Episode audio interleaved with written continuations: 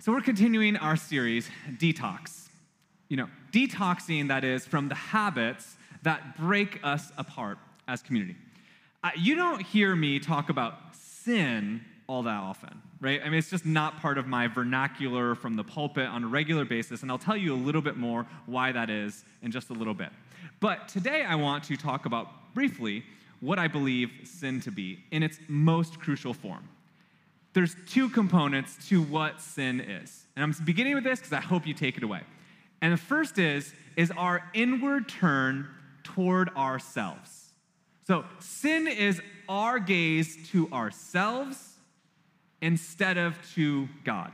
St. Augustine talked about this as this like bent, leaning, this disposition that we would have towards ourselves as opposed to God. And we see this over and over again when we try to build the Tower of Babel and try to be like God. That's why they built the tower, because they believed God would be up in the clouds. And so if they got up in the clouds on that big, tall tower, they could be like God. Humanity's turned to ourselves and our image. And we do this in unintentional ways. Component number one. Component number two sin is that which fractures us as community. So sin is two things our inward turn towards ourselves and that which fractures us as a community. Uh, the image I like to imagine of what it might look like is to gather around the table, which is why the table of Christ is the most important symbolic image for me as Christians, even beyond the cross, because it proclaims to us the goal that we're working towards to gather around the heavenly table and where everyone has a seat and everyone has a voice. And so, sin then are the activities that we might take upon ourselves that turn our gaze from God and also that might break apart a community. Sin is breaking apart the community. And so, if you track where we have been in this series, we began on uh, Epiphany Sunday by talking about listening to the other voices. Because what good is a table if it's an insular circle with no room for another? No room for the voices that might be different from us. Remember, sin is that which breaks apart not just our current table, but the table as it ought to be, where all are invited and included. And so we've tracked different ways in which we might break apart the table. Another analogy we could use instead of table is the one that the Apostle Paul talks about the body of Christ. Right? And he uses this image throughout his letters and the epistles as an image for the church that was utterly divided utterly divided, uh, probably even more than we would see the division amongst politics these days between you know the binary options that were given and media platforms and all of the things. It was a opposite ways of living as a Jew and a Gentile. And so the Apostle Paul was working over and over again in his ministry to bring together these radically different vantage points, not just on what it means to believe in God, but what it means to live everyday life and what it means to be in community. And over and over again, the Apostle Paul uses the word the body of Christ. That we are one in the body, that we are together. The hand cannot say to the foot, the eye to the ear, that one is more important than the other, but we are all one in the body. It's an image that resonates with us because if you have just one ailment, it can affect your entire life, right? I mean, just a few weeks ago, I was running. If you know, uh, my wife and I, we run the Lanikai Loop on a regular basis, and I hurt my knee, and it has disrupted my life because my knee is too sore to go running. And, and my normal everyday routine is shot, and I don't feel like myself because of just one piece of the body not acting the way it ought. And I know I'm not the only one that has encountered ailments, and I know that many of us have them, and it reminds us of the words of the Apostle Paul. Because how amazing is it when all work together? When all work together. But it's interesting, though, in this conversation in the chapter of Ephesians of 4, when he's really building this argument of how we're together in this one of the keys that he hits home is the way we view and specifically the way we talk towards each other. Some of you knew, I, I, mean, and I can't claim this probably that much eh, longer anymore, but I used to not be a Christian. I didn't grow up like going to church and doing that. So I still see myself in that vantage point, although I think the, the amount of years I have been in church leadership now has surpassed the years of which me not being a Christian. But just for a moment, I want us to, to see from the perspective of someone that is uh, one, a different age demographic than some of us, but then two, also from some of the non church people. So there's a, a, group called the Barna Research Group, and they do research all throughout the you know, society on a number of different levels. But Quinn, I want you to put up on the slide a way in which millennials, and I'm the oldest of the millennials, right? A way in which millennials view, can you go to, uh, oh yeah, that one's perfect, view Christians. And so it might be hard for you to read if you're in there, but I'll describe it to you. You can see all of these gauges, right, that are on the screen 66%, 46%, 44%, 65%, 54%, 49%. That's a lot of percentages, right? You're talking people that are my age, so I'm 37, full disclosure, to younger, probably down to like 25. That age group, an age group that the church wants to connect to desperately because we don't find ourselves in churches as often as other age demographics. That group has almost 50% across the board on these mentalities of Christians. What do they think of when they think of Christians? And so you can see the first one American Christians are hypocritical. 66% of millennials in the church and out of the church view American Christians as hypocritical. 46% view people at the church as uh, tolerant of those who are different than them. So if you think about that, the flip side is 64% of millennials think that Christians are not tolerant of people different than them. 64%. And th- friends, I, I know this is like really depressing news a little bit when you think about this, but this is the most stark 87% of millennials view Christians as judgmental. 87% of millennials view Christians as judgmental. And Kona, you can get off the slide for now.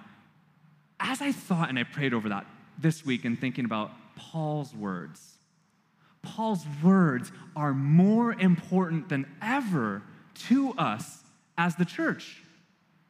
When 87% of a population group views us as judgmental, we have the Apostle Paul's words as think not upon the things that might tear someone down, but instead speak and think upon the things that build others up. That build others up. And so today, when we talk about detoxing habits, I want to talk about how we can detox as a church and as people toxic talk about others. Detoxing toxic talk about others. Because here's the thing that I, I know I know that in my church experience, those statistics are radically off. Right? I mean, Quinn, go to the next slide that I have up there for you. This is the image that millennials have of Christians. And so you can see you have the finger pointing with the words over the Bible person that's viewing them. You have the laid back, relaxed, you know, maybe the, the Jesus movement. And you have the on the microphone downtown Waikiki telling people that they need to be saved. And, and then you have the hipster church where everyone's raising their hands and praising, right?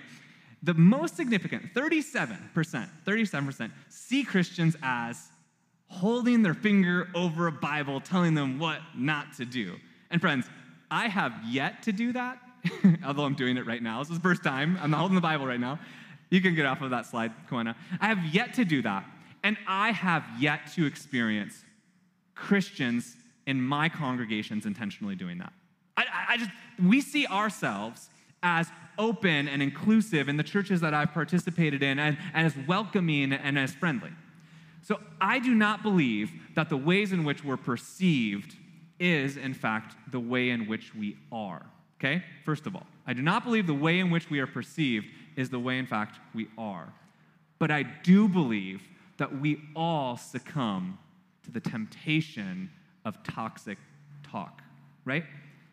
And the more we can detox ourselves from that and use language that's building up encouraging, words of affirmation, of thankfulness, of I'm glad you're here, the more we will create authentic community together with one another. The more we will create authentic community with one another. And it, and it happens in simple ways. From you know, the, the language that we use to one another to, I dare to say, a habit that many of us have, which is referenced specifically by the Apostle Paul in the words gossip. See, gossip is one of those kind of pervasive things in society at some level that we like to talk about other people and we do it like again in thing in ways that aren't that bad. Oh did you know that so and so is just having a baby right? And the, but then that might go into and did you know that so and so you know made some really bad decisions? Or did you know that and very quickly we can allow our language and our words about someone break us apart. Because let me paint a picture for you if there is a millennial that makes their way into the building that has that perception, right? One of the 87% of judgmental or 66% of hypocritical, and they start to be part of our community, and we start to give them a position of leadership in that community. And then the minute that they start doing a leadership position, they might throw a potluck or do an event on our uh, parking lot or do something, and then you know what they might hear? Well, they might hear someone say a word of crit. I was talking to so and so, and we just and, and you know, we're not sure it was done properly. And you wonder what that person just heard? That millennial just heard? All of my perceptions about Christians were just validated. That my work in the church, my service, was just gossiped about and critiqued. And now I feel the exact same way that I walked in this door. Because gossip, I don't think, is one of those things you experience as a newcomer. Gossip is one of those things you experience as you try to enmesh yourself within a community. And, and, and, friends, it happens everywhere. It's not just churches. I'm not trying to, to blame churches, but the Apostle Paul is very adamant that if we are going to be whole as a body of Christ, we must rid ourselves of toxic talk. And instead, used language that builds one another up. Because another thing that Christians, especially millennial group, sense a thousand miles away is people being fake with one another. And what is the main reason people will be fake with each other? I think, at least. The main reason is because they think if they pull down the mask and people see the raw them, the them that's struggling in their marriage, the them that is, you know, uncertain about who God is, the them that is, uh, you know, sad for no reason, whatever that is, if they pull down the mask and see who it is, then what are they going to encounter? Someone who might judge them. And I'm not saying it's because the people in our pews or in our communities, the people of faith, are judgmental. It is just a lingering fear that people have that they will be judged. But the Apostle Paul says instead that we ought to do what? The same that that Christ Jesus did. He, in fact, before this passage, used the words clothing because, you know, clothing is one of those habitual things we do, right? Every day we wake up, we look into our closet, and we say, one, what's clean? what's the laundry that I've done? And two, what am I going to wear? An intentional choice that you make every single day. The Apostle Paul is saying you will make every single day. What will you wear? And you ought to wear the clothing of Christ who did not offer judgment at every step of the way. Instead, he offered grace. And it was usually those, he did offer judgment, and the judgment was usually to those who thought of themselves better than they were.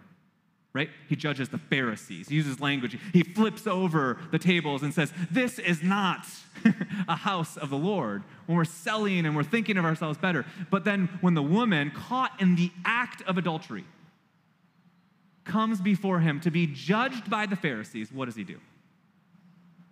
He draws a line in the sand empathizes with the woman, and he says, Any of you who wants to judge this woman and has nothing to be judged about, cross over this line. And not one of them. Because we all know the truth that we all have plenty to feel judged about. But the, the um, beauty of our faith is that our faith is a faith of non judgment. Our faith is a faith of grace, us giving us something that we did not deserve. And the people that experience the transformation of grace within the context of community are the people often throughout the scriptures that are vulnerable, that pull down their masks, and the communities that allow that to happen the communities that allow one another to do it. So when someone brings down their mask, and I'll pull mine down, that on, what day is it today? It's the 23rd. On January 20th, the pastor's Christmas tree came down in his house. and the shame and guilt of moving beyond Epiphany and having life unorderly was there that people might judge us for not being on top of things. But don't worry, your pastor's Christmas tree came down on January 20th. And that is okay. And it, seems so silly, right? But it's those silly things that we hold judgment over ourselves, like the car we drive, or how you know our hair looks today, or how you know, presentable we are. We judge ourselves and we view others as judging us. And so, my words of affirmation and encouragement to you is you have been a recipient of God's grace and own it. Remember, stop looking towards yourself. Sin is looking towards myself as if I am so important. Instead, look to God who says, What to you? You are my beloved daughter or son, in whom I love as you are. And now look to your community around you and use words that affirm the truth that we hear with God to them. Because we have an insurmountable task, it seems, right? 87%, 66%, 64%, uh, all of these staggering percentages. So, in the midst of that, being over the top about things like, hey, I like your dress today. Hey, it is so good to see you. Hey, thank you for your vulnerability. The amount of extra words of affirmation and encouragement, the words that build one another up, you're doing an awesome job. I hope you know at your job that you're appreciated because you're worth it. You know, simple words like that that you can use with your family, your loved ones, your neighbors. Those are what people are looking for and are desperate for, especially when they're looking for community. So, how do we give an overabundance of grace in the words that we use with others? Because I know the hearts of so many of us in our church community is a heart to welcome all of us around the table, to be included, to have a voice. When I say those words, I hear the I see the heads nod, I hear the amens. I know that you're tracking with me.